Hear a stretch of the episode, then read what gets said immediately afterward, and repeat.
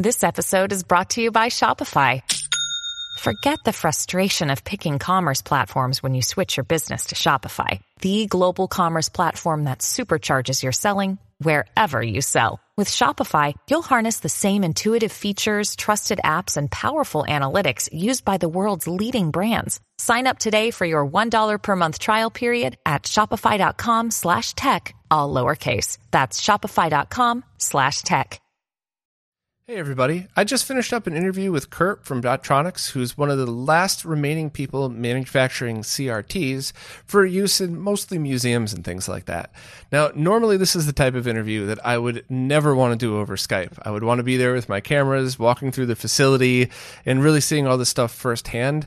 So, unfortunately, with everything going on in the world, we're stuck with a Skype interview, which means the audio is not that great. There's that awkward delay where sometimes you step on each other. But uh, I do want to get back there and do something in person. So this this time, uh, it's just kind of an overview of what Kurt does and his history.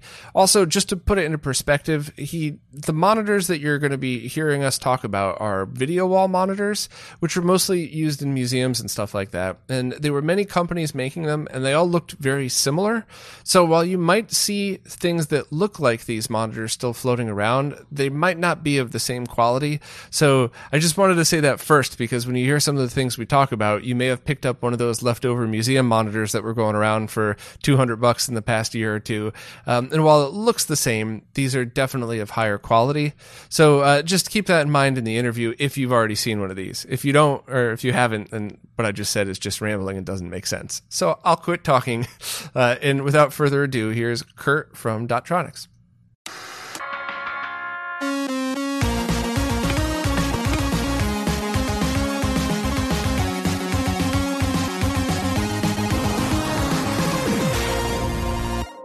Hey, everybody. I am here with Kurt from Dotronix, who might be one of the last people on the planet still making brand new CRTs. Is uh, that about correct? I, I would probably venture best to say yes, yeah. Yeah. So um, I, I got familiar with your work because of the CRTs that you make for museums and stuff like that. Um, but I think the, the crowd that will be listening to this really probably wants to hear everything. So start start from the beginning if you wouldn't mind, and, and, please just tell us a little bit about yourself and Dotronix and um, and how and why you ended up here. Because everybody that listens to this is a, a giant fan of CRTs, uh, and we love to hear stuff like this. Yeah, it, it, depends how far back you want to go. So it, it's uh, I, I started in the CRT business. It's been a family business over the years, and I started back in tenth grade. Oh wow! And uh, I, I, it's all I've done my whole life, and, and I've been around. I'm not an engineer myself, but I've been around brilliant engineers my whole life that, that know video deflection and CRT technology, and they come from the vacuum tube era, and they, have worked, worked their way through the, the diode era. Mm-hmm. So they really understood that. My father was a, was self-taught electrical engineer, so he, he essentially uh, way back in the, during the Apollo days, uh, the Apollo mission right, yeah. program. If you go down to Cape Canaveral and look at their the, the thing where they bring the uh, consumers to see the, the simulation of the of launch. Mm-hmm. All those displays are my father's. He built those in his basement. Oh wow! So that's how far back that goes. And he essentially was the first solid state display that NASA used with diodes and transistors. Otherwise, before that would have been vacuum tubes. So that's kind of that's what I grew up under. If, if, we, I wasn't out doing baseball. I was making electronics up with Dad and blowing stuff up, and he, it was a whole different childhood for me. So people go, you know, baseball shut down. It's like I don't care. I'd rather electronics. I'm not, just not. I like sports, but not to that extent. So, um, so that's kind of where I've, I've always been in an engineering family, and I, I'm not a degree engineer myself, so I have a bunch of them that help me if I get stuck someplace. I've got EEs around that can pull me out of the trouble because mm-hmm. it just wasn't my forte. I'm actually a degree meteorologist, if you of all things. Oh, really? Huh. So I went to school. I've got enough physics and electrical background to, to do this, but um, I just decided that when I came out of school, I just said, you know, it was a recession, couldn't get jobs anywhere, so I just started working in the stockroom of the business, and then I just grew my way up. And then back in in about 2003, my father passed away. I, I, I took over the company, and then we took it private in 05, and didn't sell my first monitor to a museum until 07. Oh wow, okay it, it, it, was a was a market that just wasn't on our radar. It, other businesses and other manufacturers were making CRTs, and that's that satisfied their niche. Obviously, when flat panels came along, that all changed. I just happened to be in a position with, with warehouses full of CRTs and electronics, you know, uh, tens of thousands of different parts that you some you can't get anymore. Mm-hmm. We're sitting there, and so what am I going to do? Am I just going to trash it, go find another job, or and all of a sudden, Museum of Modern Art came along, mm-hmm. uh, seven, and uh, they wanted to do a five by five video wall, and they no one else, you know, Sony, Mitsubishi, Panasonic, they were all gone. Mm-hmm. They they were CRT business we had stackable video wall monitors that I could still produce. Well, that kind of started. Once I put that in, from there it just exploded. They, they realized, hey, this guy's still around. He can still do it. And I essentially don't have anybody else producing the stuff. So um, that's kind of how, how, the evolution of Dotronix went to where I'm at today. Um, uh, it's, it's the strongest it's ever been for demand and supply, obviously, is, is low. So uh, at some point, I'm going to run out of material. Um, you can't you can't buy it. So, what was the company's focus throughout uh, its lifespan up until then? Is it for uh, was it commercial only, or was it? Did you have consumer TVs that you made? Strictly strictly commercial. So it would have been medical care. It would have been arrival departure monitors at airports. We had mm. heavily in that huge medical presence from MRIs to CAT scans to ultrasounds, uh, ATM machines, all kinds of things we produced. Because in the old days, uh, every signal source had to have a, a monitor designed for that signal. Mm-hmm. Bill Gates came along in the early 80s and standardized video signals for computers. Well, then all of the other manufacturers decided, okay, we're going to adopt those frequencies.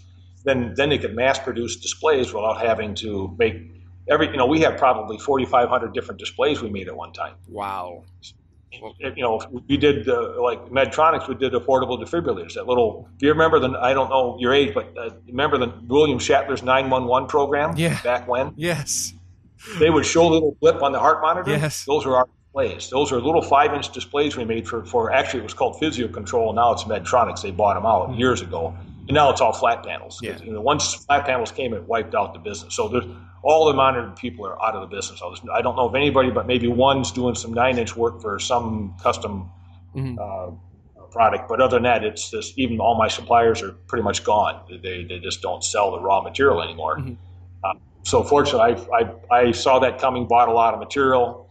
Uh, just speculation that hey, I could use this stuff, and, and that's you know now those sources are gone. I can't buy that anymore. So when I run out of my material, uh, then I you know I go fishing. You know. Yeah. Yeah, I mean, so, dealing with retro gaming stuff. I mean, I know exactly what you mean by that because if you can't get certain parts anymore, you have to figure out how to make your own. You know, how close of replacement can you make it where it's still going to be considered the original device, stuff like that. Yeah. So it's pretty interesting. So essentially, that's how we evolved to this. And once MoMA was installed, you know, obviously other curators go through and and and uh, see that, hey, would you get this? And then it just, it just spreads. So I'm, I'm shipped all over the world right now. I'm, I'm down in China, New Zealand. Hmm. I've actually got a bid going out to Russia. Oh, cool. So, I mean, it's all over the world. That they're looking for this stuff because you just can't get it. And uh, uh, unfortunately, the supply is going to not be enough to meet demand at some point. And they're even, all these museums are trying to decide what are we going to do when this is, when this, when we can't get raw material anymore and get product. Hmm. And, we're still working on that. How do they how do they continue showing these pieces of work without a physical display? You know. Yeah, funny. That's that's how we met. For everybody listening, is a friend of mine works for museums and contacted me about, hey, how could we how could we replace CRTs for some of them will never be able to be replaced for certain things, but for others, what's the best way to go around that? We were trying to figure out a bunch of different things, but uh, yeah, the the look of a CRT. I don't know if it'll ever truly be able to be reproduced um, I mean, it's. I always try to describe it as best I can, but maybe you could add something to this because sometimes I'm not so good at it. But it's the image is drawn by a beam of light on the back of a piece of glass. So any space between, especially for video games where there's a lot of undrawn areas, we sometimes refer to them as scan lines, even though the actual data is really the scan lines. But whatever, um, you're actually looking through glass at empty space. So especially when you're playing a video game, you get that that odd sense of depth that you can't quite notice in the same way you don't notice that your persistence of vision is seeing the image being drawn, but it's a different feel. And even things like uh, TV shows that were shot in 480i 60 for for television, watching those on a TV on a CRT TV always feels much different than on a flat panel. Um, so there's just you know whether whether people care or not is a different story but in the future there's certainly going to be people that don't know how some of these games and shows ever were supposed to look because in, in crts are, are, getting harder to find yeah, yeah. So yeah, no, exactly. So it, it's uh, what I hear from all my customers, mainly in the museum industry. You just don't have the look and feel, uh, and, and, a lot of these where they've they've these artists have made these videos on old CRT based technology. It, it's like telling Rembrandt to change its canvas. It just it won't be the same. So they got to have it on the original device. So the highest demands in my curved product, my curved glass product, which is going to come to then sooner than the other stuff. I got a lot of flat glass product that, as the evolution of the industry changed, everything was curved. And when flat panel came, the CRT industry tried to compete, so they made flat glass. Right. So the same. And then eventually, that was a very short period of time that that happened. Then it just dropped off the flat panel. So. Uh, yeah, you don't get the static, the, the, the, hum, you know, the radiation, all that, the feel that you get out of a CRT that you just flat panels just don't have it. So yeah, um, so, that, and I'd say it's it's just one of those. I think it's a technology eventually that will just be in the archives. But you won't. No one will be able to produce the CRT again inexpensively. It's just that's that's an industry, very complex industry process, and all the people that did are getting old and dying off. And if they're not teaching it in school, uh, it would be a monumental task to, to, to make all the components for glass and the devices that need to, like the deflection yokes, to make it deflect. It just that's you can't wind those in the basement. That's just it's a highly precision machine process, and and they're all the yoke guys are all gone. I mean, those are that's another that was a whole separate industry to the glass. You know. So. Yeah, I actually read an article a few years ago. Is there uh, probably more than a few years ago now? But there was one company in China that was going to be the last big manufacturer of CRTs, and they sold off everything, the equipment, to another company who couldn't figure out how to get the windings right. So there's just a bunch of stock of stuff sitting there. Somebody contacted me about it a few years ago, like, hey, that stuff's still there if you know anybody that wants to make them. But the problem is, I don't think people realize that that $300 flat panel TV that you get from Amazon or Best Buy, if that wasn't made in a billion dollar facility, you know, 100,000 at a time, that would be a $2,000 monitor minimum. So it's volume. Yeah, it's the yeah. same with CRTs. So you know, if if that CRT that you got for three hundred bucks, you know, in two thousand, that would have been a you know twenty five hundred, three thousand dollars CRT if it was not a major assembly line process. Well, they they've got where they make the substrates for the flat panels over in Korea. They have a clean room that's two million square feet, just the clean room. Wow. Alone inside of another building, two million. Your your big grocery stores are what, hundred thousand square feet. Mm they got 20 of those just to be a clean room. Then they have a building around that. So it, it's an immense process. That's why they're so cheap now. And now they're making them out of plastic. There's no more glass substrates. They're all plastic now. So they're lighter and cheaper and faster. And now they're throwaway. Yeah. You know, so I get people call me all the time for repair flat panels. By the time I turn my labor on and buy the part, you can buy a new one. Right.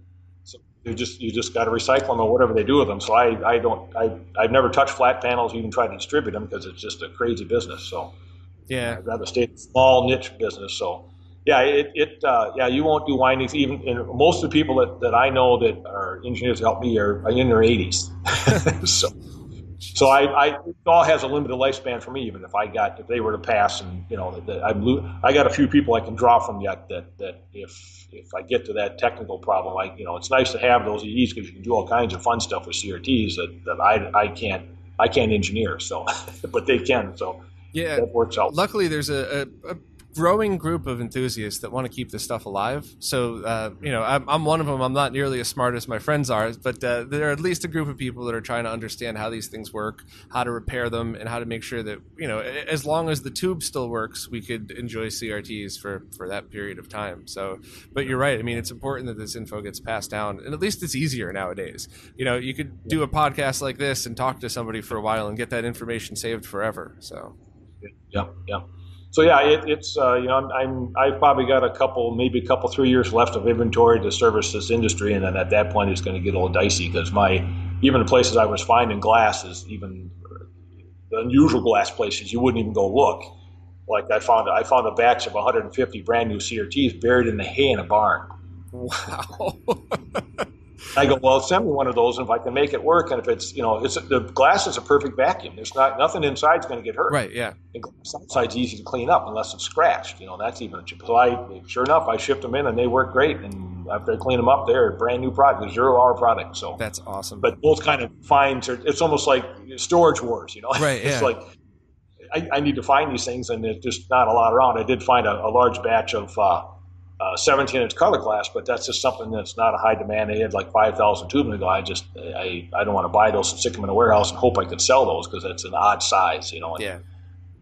You know, 100 of them would be great, but uh, it, it, takes a lot to design the board to drive that tube with the deflection, and there's a lot of engineering to it. So far beyond what I know. Yeah, it's a lot more complicated than people think. Um, so you're I guess the best way to describe your monitors then would be uh, professional video monitors where you needed extra details. So not just a consumer TV where you'd throw in composite video. You needed something like a monitor, something something that people could get, uh, especially for the medical imaging stuff, right? Yeah, that that took it. You know, it, you have a whole batch of engineers to do the, the, the specifications and how tight the specs have to be for, say, a medical monitor is extremely higher than what a gaming monitor would be. Mm-hmm you know, their tolerances on linearity and geometry. You know, your doctor's looking at a tumor; it can't be oval; it's got to be round, and so they're uh, they're much more complex. I mean, uh, the basic gaming monitors and basic you know consumer stuff they use a device called a flyback, which generates the high voltage. Mm-hmm. In medical monitors, they actually have a high voltage power supply that's designed that's probably uh, 300 times more expensive than the flyback. Wow. So when the something changes, the image doesn't move at all. So you notice in a flyback, you change brightness levels, it'll it, the picture will change size a little bit. Yes, that's all regulation. The flyback won't regulate, but high voltage will. So that's more technical. You probably want to know, but no, this, so that's that exactly of, the type of stuff we want to hear. so the what we do here is is all flyback based stuff. All the technical, all my medical stuff is pretty much gone uh, the stuff we do for museums doesn't have that tight of tolerance. They just want it to look pretty and has to fit the image and, and display, and it has to have good purity and, and good color. Uh, uh, the geometry isn't all that critical. You know, not down to per, you know fractions of a percent. If it one percent, two percent would be more than enough for, for most most users. They wouldn't. Your eye can't see it. You mm-hmm. know. So, um, but yeah. So most of what we do here is I do a lot of industrial displays still for people that have old equipment that can't get a flat panel in there and I'll do those for them and keep them up. Uh, you know, there's, there's there's there's there's paper cutters I deal with. There's big blast furnaces. So there's a little side old business, monochrome business that I keep going. Uh, it's almost hobby levels. It's not not eight hours a day kind of thing. So museum business is, is, the biggest piece of my business. That's where I do the, the large screen color for them, and that's that's that'll go on for a while. Mm. Uh, like say until I run out of glass. So. Now, um, flyback versus the uh, the power supply, the high end power supply ones. Um, line count TVL still has has some kind of uh, effect on how much detail is able to be drawn on the screen, right? Uh, on, on monochrome, no. On monochrome, it's it's all based on electronics and how small you can make the spot size. Interesting. So the higher frequency, smaller spot you can because there's no shadow mask on a monochrome CRT. Mm-hmm. If you're talking color, then you're limited. All color glass have shadow masks that have triads, and that's where you, you know the pixels by the, uh, length by width, if you will, and uh, so uh, you can't create. That's a fixed number of pixels. You can't change that. So when they say you can get a higher resolution, yeah, they can. They can. You can drive it, but you're not going to get the resolution because you can't create more physical triads. In a, in a monochrome CRT, it's just it's just painted phosphor, and however it's how good that gun is designed and how small a spot size you can make based on the frequency. So you can make a smaller line, smaller spot, you can write more lines. Mm. So that's why, I, uh, with a high voltage power supply, that's more that's more of, of a regulation issue to keep things stable. Uh, it's the electronics that drive the frequency to what spots. And as you get higher up, you need better yokes, and it, you're you're getting beyond my engineering capabilities. You'd, you'd, have to have an engineer to really describe how that all works. Mm. But that's kind of the but monochrome is completely different than color. So uh, just like your flat panel on your on your on your uh, laptop that's got a fixed number of, of, intersections. You can't get any more or any less. It's just what it is. So, uh, but uh, unlike the monochrome we have, the one I have over here running with the pattern, uh, I don't have it right. I can show it. But the one with the with the hash, hashtags on it there, that's that's that's a monochrome 12 inch. So that is that that one's running 15750. It's just a low frequency basic monitor. So, uh, but you that's that has there are no there are no shadow masks on that monitor. It's just a sprayed phosphor in the, in the spot size, whatever it's going to be for that frequency is what you get. And obviously, it's refreshing at a rate that your eye can't see. Obviously, that's why it works. Right. So, but, but uh, that's that's kind of the difference between the two. So the high voltage power supplies were only used really in real high end applications, medical applications, things where you really had to have high voltage regulation, which. Uh, I don't know if you can even buy them anymore. Mm. I mean, at the one time we, I've still got a bunch in stock, but I don't know what to do with them. Right. Yeah. you know, They're, they're not. I can't. There's no reason to use them. They're, they're really. It's like you know putting a Lamborghini engine in a Honda. It's just a you know. Right. So what are the what are the line counts on your color monitors that you still sell though? What are the museums getting? They're, they look because um, I've seen them in person and they certainly look better than your your standard consumer grade TV at the same size. Uh, they, yeah, consumer can be, you know, the, obviously consumer grade stuff. They're, they're, they're making, they they in the past they designed it just to get the basics out of them. Mm-hmm. Uh, these are still really, uh, uh, they're still uh, low frequency monitors, not anything to do with HD. This is still the old NTSC standard that's produced in these old CRTs. Uh, they're not a they're not a VGA SVGA kind of setup. Mm-hmm. Or, so you're getting 525 lines. It's just the especially in my flat glass that I have in the behind me they're just well. It's just as time went on, they designed better and better tube. You look at the '70s tube; they were kind of fuzzy, and you know, as time goes on, technology grew, and obviously the, the flat panel, the flat CRT is the last one they really produced, and they got away from the curve. So uh, it all has to do with setup and purity and color setup and uh, how well the flyback works with the with the tube for focus and things like that. So that's all. Um, you can tweak all that to make it look as good as you can. And uh, but over time, you'll see them get fuzzy and dimmer, and that's just how CRTs kind of burn out over time. Right. So that and you can't fix that now. There used to be people who would regun tubes. You cut the neck off, put a new, you know, pull a, put a new neck on it, pull a vacuum, and be going. You could even wash the phosphor, but all those people are gone too. You know, they're the ones that we need right now. That would be ideal because you could although you have to have the gun manufacturers. The CRT gun still has to be made, and who's doing that? Right. Why would you build? No, there's no demand. There's no there's no customers for it. Yeah. I'm not big keep anybody alive, so you know. Yeah. That, you know, and it used to be a, essentially we're a parasite on the consumer business. Consumer TV market is where how monitor companies existed mm-hmm. because the consumers watch, like in the United States 88 million televisions a year.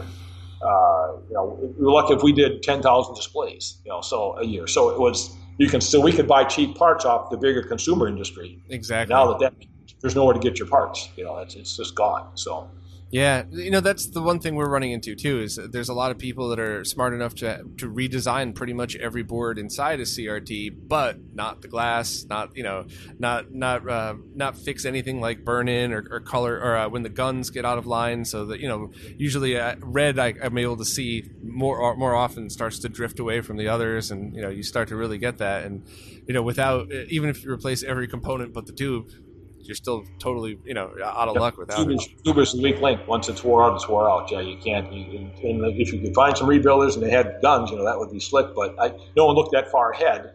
Even even Dotronix said, well, why don't we go acquire that guy that did that, get the knowledge and, and stock all these gun types, but you don't even have a. The, the, you don't know what kind of glass you're going to have. Right. So the guns are all different. They're all designed a little bit different for each each neck, and you know within manufacturers are similar, but different manufacturers do different things. So it would have been hard to speculate, do that, and make sure you got the right stuff to drive it. It's it's quite complex. You know everything's got to match, and it's all that. you know that the monochrome one I have there, all that all those components are matched to make that work. But I could change the yoke, and now it would look awful because it's not matched. So. Right there's a lot of engineering more than I care to understand how to make those things work. So. Yeah, to keep it going, you would essentially have to make every single piece from the glass to you know to, to the electronics to you know build your own or uh, do your own winding. That, it's not not practical in my volume mm. at all. It, so now, are the CRTs you use? Do they come pre-wound, or do you guys have to wind them yourselves? Say that again. I, I missed the term. The, the CRTs that you get, the actual tubes, do they come pre-wound? Like, do the ones that you still have stock of, or did you have to wind them in order to make it work with your flybacks and, and everything else? Well, the, there's there's there's two ways you can get glass. Um, either they call it you can have you have you can buy a CRT that what they call already YAM. It's already got a deflection yoke on the back, and it's it's been mounted by the manufacturer, Philips or Thomson or somebody else that used to manufacture glass. RCA. They all had big glass plants. It all depends on how the manufacturer wanted to produce. Well, they they they'd match the yoke to the tube and set it up so it's exactly lined. Your purity and your and your geometry are all set, and then the manufacturer just builds electronics and matches it up. You know, he, will design his board to match the, the, the characteristics of the yoke. Mm-hmm and then you go. There's other ones where we do them both ways. You buy raw glass with nothing on it, just the just the CRT complete. You buy the yoke separately, and you put the yoke on, and then you and we do that internally. You you do all the yamming. You put the yoke on and get it all aligned and get it fixed, and then put it. So there's two different ways to do it. uh, when you have bonded yokes, it's tough because when it's bonded, you can't get it off. So if I want to use a different yoke or do something different, you can't get it off. It's, it's fixed on that frequency or that inductance, and you can't change it. So I've got both. My 20 inch are, are uh, uh, actually, I've got one line of 27s where they're on their permit, and I'd love to get them off because I can use the glass with a different board. But if I can't get the yoke off, I can't make it work. Right. You know, so so it's it's um, we've done it both ways over the years. We've had you know thousands of both types come in. Um, right now, the, the 27s I have are, are all they're all matched with yokes already. Mm-hmm. Uh, some are removable, some are not, and then the 20 inch are already matched too. So I don't. I just did a, a batch of 25s for. Uh, um, I think who referred you to me. I think it was uh, Texas uh, Museum of Fine Art in Texas, or it was somebody else. I can't remember who referred. I can't remember the conversation that got you to me, but um, that one they wanted they wanted a, a different uh, a different input with a different size unit, and the tubes that had already came with a yoke. So I said, well, I got to get that off and redo it. So we just had, went through a whole uh, convergence process of getting those set up, and they, they it was a lot of extra work. It's it's really it's an art more than a science of getting those to match and get it to look right. Yeah. And we used people online that could just they could crank them up three four minutes, and it probably took me four hours or two to get them lined up because I'm just not I'm not an expert at doing it because it, it's an art form. It's like laying concrete and getting it smooth. You know, you, it's all how many times you do it and get used to doing it. It's, you know what you have to do. It's just how do you do it? Any any profession. So so I got that done and we got those out. But yeah, short long answer, it, it comes both ways. Mm-hmm. You know, I've got types in stock right now that that I use. And all the monitors you have in stock are all 15 kilohertz. None of them do uh, 480p, 31 kilohertz, or anything like that, right? No, they're all 15 750. We do have component video that we can do, which is just another approach, but it's the same frequency. We do S video and then we do composite. So those are the three. Uh, my large flat 27s are the only component, but it's the other smaller 27s and curved and all the other curves that we can do a, a mixture. But the component strictly in the flat side because that's just what the board set we purchased, and, and that's how we do it. Could you do direct RGB input if you needed to? Then, even we did we do a, we we did an RGB input on one of our 27s back when when the video wall processors were still real abundant. People were making those. Mm-hmm that was a nine pin to nine pin. Well, we wanted to use one of our lines that was strictly, you know, like a composite input. So the engineers made a kind of a pseudo RGB board that would take the signal, but it actually converts it back to composite. So you're really not getting true RGB, but it allowed you to use the processors. And they did the processing on a little board, but eventually had to go in because you have to set that up on the board. Now we do have a 27 inch line that we did was strictly RGB mm-hmm. uh, for the so I can still do a few of those uh, you know, I, maybe a couple, three dozen, maybe I could put together and, and do a true RGB version, but they'd be spendy because they're built from scratch. It would be a complex process, but it can be done. I just the, the 20 inch. I'll show you the one. one show this is this is this is the board that we we, we manufactured here, um, and that's all built by scratch. Every component soldered by hand. It's all put together, and this drives our 20 inch product. Well, this product could also do RGB. Okay. So we can change the back panel to get you nine pin input. Uh, and then, uh, but it would take it would take some work to do. You got it. It's it's kind of on the board already. Mm-hmm. So this this is, and we, we Dotronix switched over from really a lot of our own manufacturing to uh, buying off a subcontract. We, we went into the uh, one of our one of our uh, one of our engineers actually used to work for uh, used to work for Zenith down in Chicago. Hmm. He came work for us. We had a direct in link to to to um, uh, to Zenith at that point. So we started buying boards off their line from Mexico. That's kind of that's kind of how I had all this inventory. We were buying you know thousands a month to support industry. Then it just quit. So we always had this. So I've got a, a stock of Zenith boards that won't handle RGB, but so we'd have to build our own, which we still do some of that. So it, it's kind of a mixed bag what people need and and uh, but uh, it can be done. In short answers, we can still do RGB. Yeah. And that makes perfect sense because uh, most of these museum installations need CRTs, but they don't need anything past composite video. They wouldn't they wouldn't know what to do with it because the devices they use and the art that it was built for. Well, I mean, it's not yeah. about that. So. I always thought it was strange. I've got I got a little bit. I used to have some uh, VGA, SVG, XGA units in stock. We used to build some, uh, mainly for the airports. They converted, you know, they their FID systems went up to the a higher frequency. We were doing that for a while, and uh, I had them for years. And just, I always kept having. I got these, and I figured if somebody's got to be driving computers and want to do a CR because they were they were in existence for a long time. Mm-hmm.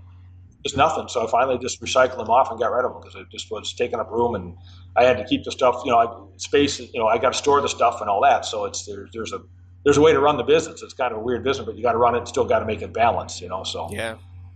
So I, I can't keep everything. I'd love to be able to keep buildings full of stuff, but you, you just I, I, know the feeling. I can't tell you how many times I passed up. The one that still haunts me is I stumbled across the listing of a pallet of brand new Sony PVM medical monitors, and the whole yeah, yeah. pallet was like a thousand dollars. And I said, "Oh, you know, I'm going to get tons of deals like this. I don't have any room for it." And I just that was drives me nuts. Brand new, still in the box. So yeah, I know the feeling. At the time, it, it, doesn't make sense. Why would I keep all this? Why would I waste all this space in my warehouse? And then you, looking back, it's oh, I don't know. Maybe I missed an opportunity. Well, I was given an opportunity back about over ten years ago because I was still buying directly from Zenith. If they said, "Okay, we have we have 1,200 of this particular CRT board combination still that, we that we produce for you know the hospitality industry left in stock, and after that we're going to draw a line in the sand, and everything's going to go in the trash. We won't even take a phone call for a part. I mean, it is done. I mean, it, it was just trash it because they're going flat panel. Mm-hmm. So I, I, went off and bought as much as I could. So I wish I had all 1,200 sitting on the shelf right now, but you know they, I couldn't afford them. Yeah. You know, there's a limit on budget and space, and I, you know, the, what I purchased was gone in a year. You know, so again, that's that that vision looking forward, and it, it's tough when it's a rare market like this. You know, who wants this stuff? Right. You know, back then, it was still kind of a for for Dotronix, it was still kind of a new market in 06, 7, 8. Mm-hmm, mm-hmm. And plus, we had this the big, you know, the Great Recession going on. So it's like, oh, how much do I invest, and are they going to come? And you know, hindsight says, yeah, I should have took the whole works and just been, I should have been going crazy acquiring more stuff, but I can only acquire what I could afford to hold and, and pay for. And to store. I think uh, it's it's easy to forget how much it costs to store something, even if you own your own building. Because yeah, you know, if you bought everything and let's say it was a hundred grand worth of stuff and you end up not using it, that that's really bad. But if you're using up half your warehouse Oh, storing yeah. that stuff that that money that you lost on parts is actually going to be a lot less than what you would have using that for other things and i think that's what yeah. a lot of people even in collecting this stuff is you know you'd have to have a basement filled with crts and then what's going to happen what's going to happen if, if something happens and you know i'm not around anymore? Do you think anybody's going to go through that basement and make sure all those crts get parted out? No they're going to go to a recycling facility so it's just going to yeah call call 1-800 i got junk you know? Yeah exactly. So, but yeah, no. So that's that's the same thing. As my father passed, and it's like, oh, his stuff just kind of sitting. But I, I'm in the business, so I kind of pick and choose and kind of cannibalize that as I need it. But yeah, here I, I finally I moved the business to to actually my residence, hmm. and there's a large outbuilding at my residence. And I wanted to move it there because I just in the last few years of the company, I wanted to kind of simplify things and and uh, I've just about got the move. It's taken two years. I don't have it done yet because of business, but I almost got it where it's in this facility now and uh, it worked out great. So it just sits here and I can store it. I don't have this exorbitant cost to, to pay for rent, taxes, and insurance to, to holes and stuff. It's just part of my housing cost now, which is great. So it's that helped keep it going along. You know, I can let it sit forever, and it, won't, it really doesn't cost much because I wouldn't rent out my facility at my house. Right. It's fine. It's just I foregoing. Hey, I, I can't get my boat and all these RTVs or whatever I might want to own someday. I can't get it in there because it's almost CRTs. So it's so funny because at least in the U.S., anybody that lives in the Midwest is probably nodding, going, "That makes sense," and everybody that lives in the city like me is going, "Wait a minute, you have enough room on your property for a whole other building?" so it's a. Yeah, I've got I've got four thousand square feet of storage next to my house. Mm. So I think I have four square feet of storage in my Manhattan apartment. So yeah, I'm on two and a half acres, and it, it, it's a, it's absolutely gold mine. How I, I found this, it just fell in my lap and I filled it up and I took eight, ten truckloads of stuff and just filled it to the rafters and and uh, I just recycled about ten thousand dollars worth of glass that I couldn't use. It was just stuff that was wore out or scratched or something I couldn't use. So I, during this pandemic, I had a, about a ninety day reprieve of just no phone calls, no emails. That I'm cleaning the shop because I don't have time otherwise. So so now I'm at a point where I can think I can get it all under one roof, and then that'll be as I whittle that down, that'll start opening up space, and that's I've got lots of things going on right now that will start taking some of this out of here. So that'll be good. So very cool. So uh, a couple of random questions. I was just going through your website, and you you offer these with and without speakers. Um, right. And one of the things that, uh, uh, for whatever reason, on all of my setups when I got the more higher end stuff, I always had external speakers underneath it, and I never had a problem. And but you know, if it, I've had a lot of people complain about speaker positioning next to a tube, how you get the different uh, the color issues, uh, even with some of the more professional monitors. Are there been, like general tips you could give people on speaker placement, how you get your mon- your speakers in your monitors without interfering with the uh, you know the display signal at all or anything? Well, it depends how it, it, it, the thing with the speaker is, is the is the cone magnet in the speaker that you're dealing with. That's anything that's magnetic, especially if you've got a metal cabinet. Uh, you know, there's all those all the issues about degaussing metal and making sure, and you really don't you don't demagnetize. An engineer taught me this one time. You don't really use a degauss coil around the CRT. Normally, color CRTs it's, it's strictly only a color problem. The monochrome doesn't have the issue. So, but um, you end up you end up uh, degaussing the, the, the color sears themselves have a degauss coil, and that's only for the slight anomalies around the metal band that holds the CRT from imploding mm-hmm. or exploding, I guess you'd say. So, um, the uh, and what you normally do is is that's to, to uh, it all goes into uh, purity of, of, the monitor. The purity of the monitor is is is, is, affected by magnetic fields. That's why flat panels don't have it. They, they don't deal with electron gun. Right. You'll never so it's all those problems that these people have are, are gone. So, so what you end up doing is if you have too large speakers too close to the, to the deflection yoke or the CRT itself, you're, you're going to bend the beam. Mm-hmm. That magnetic field is going to pull that beam one way, and that's when you're going to start seeing color variation because again, the three beams got to line up with the three holes to give you RGB. You know, right. to give you give you white essentially if they're all on. So, um, our speakers that we put in the cabinets are flush against the side. They go on the sides, and then, and they're pretty small speakers. They're not real big, heavy duty, you know, big 15 inch woofer type speakers or something. So generally, you shouldn't have a whole lot of effect. Uh, some CRTs are more susceptible to it depending on how they're designed, but for the most part, uh, the speakers we put in are, are relatively small. They, they, can be loud, but they don't have they don't have to have these huge magnets that are going to interfere. And generally, what you do is when you when you degauss a cabinet or, or CRT, especially externally. Um, you're not demagnetizing the metal. All you're doing is realigning the magnetic particles within that steel. Mm-hmm. It's still magnetized. It's just now they go with the beam instead of across the beam. So they're you don't have any effect of bending the beam. It's all goes straight. So that's why when we degauss these, that's but you can you can degauss in one direction facing north, south, center, and then you turn it 90 degrees. You're going to Earth's magnetic field is going to make a change on. So you really got to get them where they're going to be, especially here. And degauss them, and then they'll be fine. Yeah. But movement. So there's always that need. But so as far as speakers, you know, if, if, they're not right up against the CRT or degauss coil, I mean uh, the deflection coil, you're not gonna, you shouldn't see much interference unless it's just, you know, you know, like I got up in the corner, I got you know big 18 inch woofer on the speaker for the building, so I can, I can, you know, fill the building with music when I'm just working. But so, but otherwise, that's you know that you shouldn't have, shouldn't be a whole lot of interference, you know, unless you're, unless you're dealing doing something that's relatively larger, has a big magnetic field that would get into the glass. Mm. It's funny because I had a, a 32 inch consumer TV with speakers in it, um, and every, it was on a, a, rolling cart, and everything's fine, works good, and all of a sudden, it's I see a purple splotch in the lower right corner of it, and I went, "Oh no! I just recapped this whole thing. What happened?"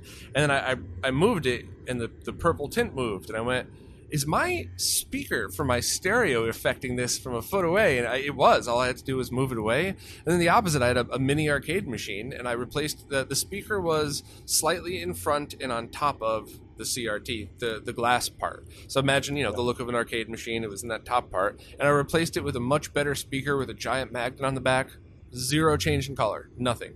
It had no no effect on it. So I was always wondering, like, why why does something that already has magnetic speakers in it get affected just because it goes by a, a, wooden speaker and other ones i could put that speaker right there and it doesn't have any effect on the picture at all it all depends on how the magnets in that thing is designed and the direction they're pointing and those magnetic the, the, the, the, the, the magnets in the speaker have obviously characteristics which way the, the magnetic particles are aligned too. So if it's aligned with it, you, if it's perpendicular, it's going to push on it. So you're getting into some science that's beyond me, but it, it I, you, you generally want to keep anything magnetic away. Like I've had them use electric forklifts to move my monitors, and they get there and they're just destroyed magnetically. I mean, it, mm. it, it takes a while to get them cleaned up because they don't realize that. And I had a museum uh, in New York that had a subway that was um, above or below. I can't remember above or below. Anyway, it was like six stories from where the monitors were, and and when the when the when the uh, subway went by because they're electric motors. Mm-hmm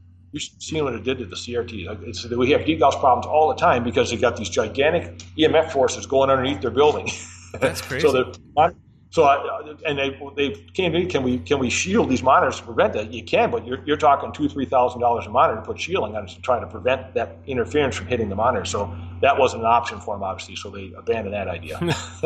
yeah, trying to protect against the magnetic field of a small speaker versus the magnetic field of the subway system, two totally different yeah, things. I, I, was freaking out. Oh, this is it, the whole order's done. I'm going to have to pack up, take it home because I can't use it. But it, it ended up the type of work that they put on there was so fast and random you couldn't see the subway go by. It was it was changing. So it was it was just absolute miracle that that's what the artist had on those displays because you couldn't see you couldn't see the effect of the subway. That's crazy. So it worked out. I was that I went home with uh, luck on that one. so um, one of the things that's the the bane of all CRT uh, enthusiasts is changing out bad capacitors after they've either dried out or worse started to leak. Um, you know, I, I, obviously you use higher end capacitors in your systems, otherwise you wouldn't be able to to make them last as long and as durable. Uh, any any thoughts or suggestions on that? Anything that you've stumbled across? Basically, any knowledge you could share with us about that part of it. Well, it's it's the, the ones that really fail are the electrolytic caps. They're they're the ones that have a fluid in them, mm-hmm. electrolyte that, that that does what it's supposed to do for that capacitor. Um, and the, the, the, bigger caps uh, generally will last longer because they're a little better manufactured, but the smaller ones are made pretty inexpensively. Um, we don't see a lot of a lot of loss in caps. I mean, you're talking really older. It's been used a long time where that has dried out. Uh, we've got electrolytics that have been in the shelf for years. As long as they're stored well and, and, and temperature controlled, they generally will reform uh, once you put power to them. If they don't, you'll know right away, and then they're just junk. But we, we don't see a lot of. Every now and then we'll see we'll see caps that are dried out or caps that bulge because electrolytics because they, the material's dried up and the, the cap fails.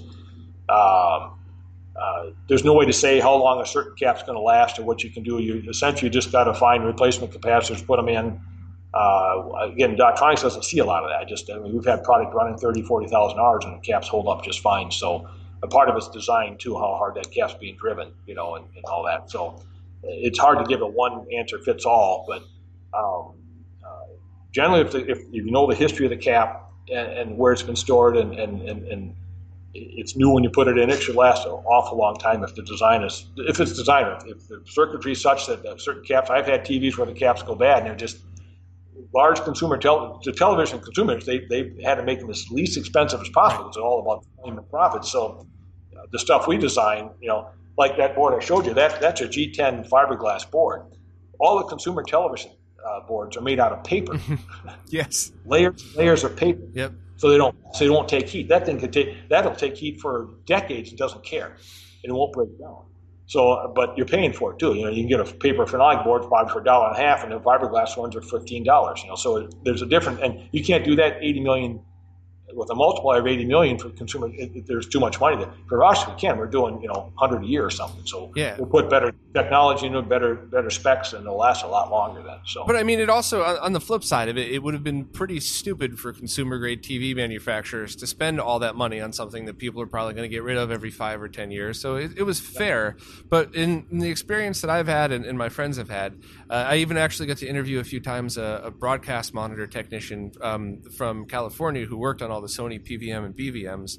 And wherever physically the hot spots were, the hottest spots of the input cards, those are the ones to fail most. Or on things like arcade machines and consumer TVs, like you said, paper boards, whatever. And you know, I, I just recapped a 32 inch TV, and I did it. I did it for educational purposes. It didn't need it. I just I wanted to learn about it. I wanted to get more info for my website. Um, but after I did it, everything looked clearer and better even though it wasn't even in bad shape before then. And you know i used the best caps i could find. If something was rated at 50 volts i'd buy the 65 75 100 volt version just in case just you know. So i, I think it, it, there's both sides of that right? If you have a really good high-end piece of equipment you you might have only a handful of capacitors go wrong after a few years or after you know a few decades uh, if there was a, lot of heat in it, or if, as long as there wasn't a lot of heat in it, I guess. So having a, a professional piece of equipment, is always you're always going to get more durability out of it, I guess. Exactly. Yeah. Yeah. And and even though the, the, unit boards we purchase are paper phenolic, they're designed well. They, they still can have some hot spots in certain places, but overall they're they're well designed because it was more of a, it was more of a commercial grade versus a consumer grade. Mm-hmm. It's a big difference. Commercial wants them to last longer. They want to, they don't want to have the phone calls. Where consumer, they're going to, and the consumer won't use it as much as as, as, as the commercial. The consumer actually, the consumer will use it more actually than commercial. Like say in hotel, hospital, they're they're off most of the time, so they'll last forever. I mean, they just don't have any time on them. So um, I've seen, I've had consumer televisions that I can see where the hotspots are and the electrolytics are failing. It's just obvious, just the way they design them. It's the least expensive designers they can get in there to get it out. Like you say, and it's probably a throwaway after five or 10 years, you know? Yeah. So what you're seeing in the panel, same thing, you know, it's mm-hmm. just going to be the least expensive thing they can do. And off it goes when it's done, you know? Yeah. I've only repaired one flat panel. I replaced the capacitors and the power board and I, you know, I yep. took out the uh, the five cents a piece caps. Even some of the bigger ones were, were pretty low quality, and I put good stuff in there, and it's still going. But I'm even wondering if that was worth the fifty dollars worth of caps and two hours of my time. You know, but yeah, you know. yeah. So almost getting to a point where you can depend on what what the panel is and how old it is. You know, is it worth replacing versus putting? But if you got the time and you enjoy doing it, what what it doesn't make a difference. Exactly. You know? Yeah. So um, now, do you only sell commercially, or would you sell individually if there's a, a an enthusiast with you know with, with deep pockets? Because these are not cheap pieces of equipment. I think we've been pretty clear as to why these aren't cheap pieces of equipment. But would you sell directly to any gaming enthusiast that really wanted uh, one of these monitors for their setup? Certainly, yeah, yeah. I still I don't have. Mainly, it goes to it goes to commercially, you know, the museums and. Mm-hmm and that they're really the, the large large screen color, primarily the museum industry. They're the ones that really have the demand because they have a need for it that they can't replace. You know, so mm-hmm. everybody else had a need for it, other than gamers, have, have gone flat panel. Mm-hmm. You know, I even I actually bought a. Uh, uh, I got a guy local. You probably I don't know his name, but he's real close to my house here, and he he he's huge into old pinballs and old arcade games.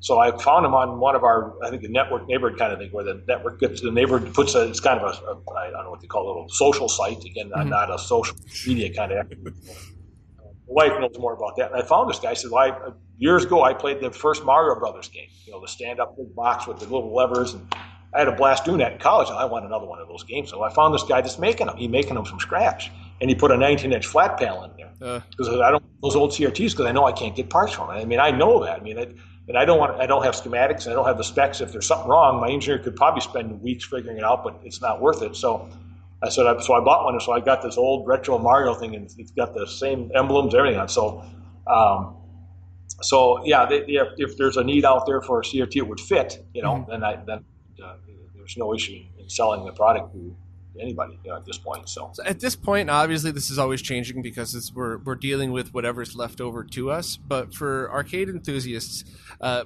being able to find CRT replacements that match up with the stuff that's already there, or even doing a chassis replacement, that's kind of where everybody's at now. People do swap out with the LCDs, but it's it's kind of frowned upon in our circle because at that point, why not just build build a brand new one from scratch out of wood using LCD panels? Save yourself the trouble of a. That's what this guy did for me. Yeah. yeah so exactly. why why have a 450 pound thing with a you know a, a, one and a half ounce LCD panel in it? Go just build one from scratch. Don't waste parts from other machines. So we're, we're still lucky enough to, that there's enough stock left over, especially when people find consumer TVs that have the same tubes as certain arcade machines, so we could plug them in. Um, but one thing that is definitely getting harder to find are these high end professional video broadcast video monitors. Essentially, what what you sell. I mean, higher end pieces of equipment that are meant for more accuracy. So so people that are really enthusiasts can get them. And the prices I've seen on eBay now are are to use the word disgusting is an understatement because a lot of the scalpers get on there now and they charge they charge almost what they were new for something that barely even works anymore. I mean, you can still find good deals. I did. I just picked up a really nice one a couple of months ago, last year or something. But I think for people that are willing to spend that kind of money for for something that they're going to keep forever. They want a high end piece of equipment. You know, the same person that wants to buy a an Acura instead of a Honda, right? It's the same thing essentially, but it's not. You know, you want that extra bit to it. I think um, that your monitors would be a really great choice. I do think in the gaming world though, they're going to want. Uh, RGB and component. Just components, fine. There's converters there because it's just a mathematical difference. It's not like it's changing the signal. So you can get a RGB to component converter that's perfect. But um, but yeah, I, I, do think if you have models available now, are they? Um, so what are available in both the flat glass and the curved glass? Uh, in, in what I can still produce here in the in the uh, the flat glass, as I explained earlier, is, is, the only product I make that will have component input on it. Okay. It's got component S video and composite. So it's got three options on the back with stereo on all three of those mm-hmm. stereo audios. That's that. That's the product line there that, that I'll build the longest. That'll have I have the most of those that I can produce yet. Uh, then when you get to the 27 curved, then you get into a little bit of S video component or S video composite option or just composite only. It depends what board sets I have mm-hmm. that will match, and I can put things together to make it work. Uh, I got a little bit of 25 inch product left that, that's kind of that was kind of the lowest demand and least quantity that I was acquiring, so I don't have a lot of that left. And then I do a 20 inch product, which is uh, which is uh, this product over the far one over here. Okay. Um, that, that's uh, that, so that's that product over there. So that that 20 inch is is I can still do. Eh, three, four dozen of those yet before I start running into glass. So I, I have very low quantity of the stuff left that I can produce, but based on my sales demand and my customer base, it's probably you know, a couple, three years worth of stock yet before I. It, it just my pure speculation that's where it's going to be, unless I come across some more stuff. But uh, again, I can't get flybacks made anymore either over, overseas. It used to be Chung paying all kinds of people to make the high voltage flyback. You, that's a custom molded thing, and you, you can't get them. So mm. uh, that's going to be a showstopper. But so those are really and the and the and the the, the 20 inch. I can do a 20 and a 27 that are RGB. Um, like you showed on that board. I can I can change the heatsink, get a nine pin in that thing, and then we could do RGB. Never did component with our our own product line. It just it wasn't it just wasn't a demand from our customer base because it was an industrial customer base, not a consumer base. So. Um, so 20, overall, 25, and 27, you could do RGB if requested? Uh, it, 25, I could not. Okay. 25, don't have 25 inch glass that would match uh, that I'd have yokes to match to that board. I, the 27, I can still do some RGB curved only, and I can do 20 inch RGB. But they're like I say, they're those are monumental tasks. Those those that would you know that would be a very expensive monitor because you've you've got a I may have to make a single heat sink out of metal shop, and that could you know that, that could be 500 bucks just for the heat sink. Mm. So somebody's got to set the whole line up, bend it, punch it, do all the fabrication. Where I used to maybe make a hundred of those, then it then, then they were maybe a fifteen dollar bracket. Right.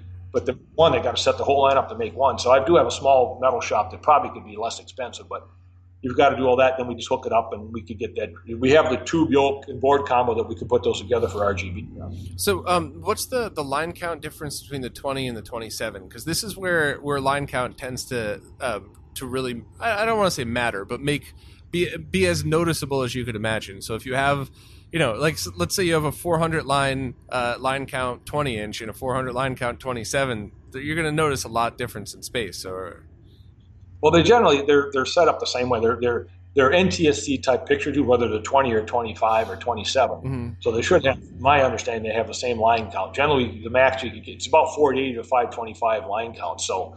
Uh, uh, depending on each, each tube manufacturer, a little bit different, but that's kind of you. They know you're running 15750. You're running NTS frequency, mm-hmm. so RS 170. So you're not going to get you're not going to get any uh, uh, more or less line. Lines are fixed. So um, you're right. The smaller, you know, you get a smaller tube, it looks much more high res because the lines are just closer together. Right. So, but how you're driving it, if you're driving it true resolution, it's not. It, it's going to be the same number of lines. Mm-hmm. Okay is my understanding. I don't believe they, they put more lines in a 20 as they do a 27 or a 25. Well, in the, uh, you know, and a lot of this is all marketing too, but in the professional and broadcast monitor world, they published line counts with each different model. So you can get three different 20 inch monitors. Some of them have 600, 800, or 900 lines in each one.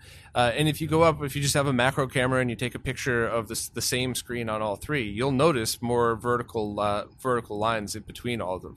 So that but can't be the same picture tube. Uh, uh, usually the Sony's, the aperture grilles. Changing the picture tube to get those lines. In colored glass, it's triads. You you can't if you if you've got you know, 640 by 480, you can't change those lines. You, you can sure drive it harder, but you're not going to get any more lines than that 680 mm-hmm. by 480. It just it just isn't going to happen because it's, it's a mechanical shadow mask that's in those glass tubes. And from my understanding, you, you can't change that. So I, I know we've played with that over the years in Dotronix, and you, you can bring the frequency up, but you just don't. It just doesn't. You're not getting more lines. So if you've noticed, if you have a different line count on those in their color glass, they've added more lines to, to the glass. glass. Right. Yeah. Exactly. To the shadow mask. Right. Yeah. So mine, you can't do that. Mine, mine all have the same line count because the, the shadow masks are fixed. So I don't I don't have three different 20 inch. And I do have actually I do have a about four uh, higher resolution uh, 20 inch CRTs, which I got boards and drives, but that it's on the VGA side. Now you need more lines, so they have to give you more. If they don't give you the, the triads and the lines, you can't get it out of the board. It's not going to display it. So now it's different. Monochrome's a whole other animal. That you can right. It's the limit there. You get one tube, you can do what you uh, based on the gun. You have to have the gun that can, has a capability of doing that. So. Hmm. And the, the 20 inches that are VGA, are, there, are they only the higher resolution or will they accept NTSC 15 kilohertz as well? They're 31.5's bottom. So it's VGA only. And I, I think it's VGS. I, I, have, I have built them for 20 years. I know I got the boards on the shelf and the tubes and the yokes. I, I'd have to find the metal on it, but they, they are 20 inch. I know they're 20 inch VGA. They're, we had a Taiwan plant at one time over in, uh, in Taiwan that made a lot of our product. When we acquired a company, we got a we got a really nice facility there years ago.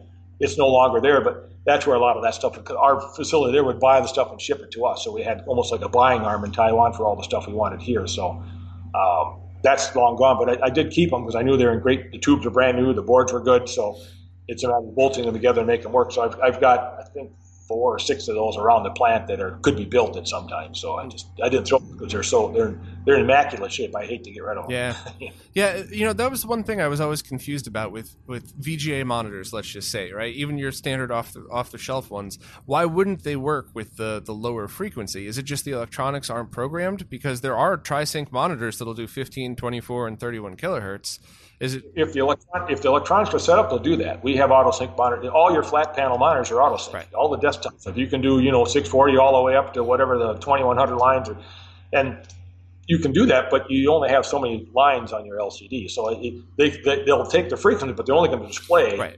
They make it smaller, but it gets fuzzy. If you know, if you get higher res, it can get more fuzzy because you don't if you don't have if you don't have the the base resolution's not there. Um, so you can you can certainly drive it if the electronics will accept it. So, but well, you can display it is another story. Right. You know, you, so we, we made one of the first auto sync color or monochrome monitors that would go from 15 to 31 kilohertz because our customers had all these different frequencies and they wanted the monitor to lock in at each one of those. And we did that. We made it. It was a huge product for us for years through the 80s, and that that's before even these multi multi frequency flat panel computer monitors came out, mm. and now they're now they're dime a dozen. You know, so. Um, but yeah, that that you have to have like in this what we have here it doesn't have the electronics to understand any. You won't. It won't lock into anything less than thirty-one five. You try to put something lower, it's, it's just going to roll. Right. It's not. It's just. It's just not going to understand it because electronics aren't there. So you have to design it to accept the frequencies that you're going to feed it. So you'd you'd basically have to design a chassis that's able to translate fifteen and thirty-one kilohertz to what the exact flyback and gun is expecting. Yep. yep. Okay. Yeah, and and that's that's that's a huge. That could take two years to design a board like that. Yeah. An engineer and, and, hundreds of thousands. So it, unless you're in that business and can sell lots of that, no one's going to do it. Right. Unless you got a unless you got an EE and can sit in your basement and play with it for two years yourself, that's great. But most people aren't that smart. At least not not my world. I got a few engineers that can do it, but then you got to buy the components too. You got to be able. So in the world today, that's not likely ever going to happen. Right. You know? I even place where I buy flybacks in the U.S. because I buy parts of them. Mm-hmm.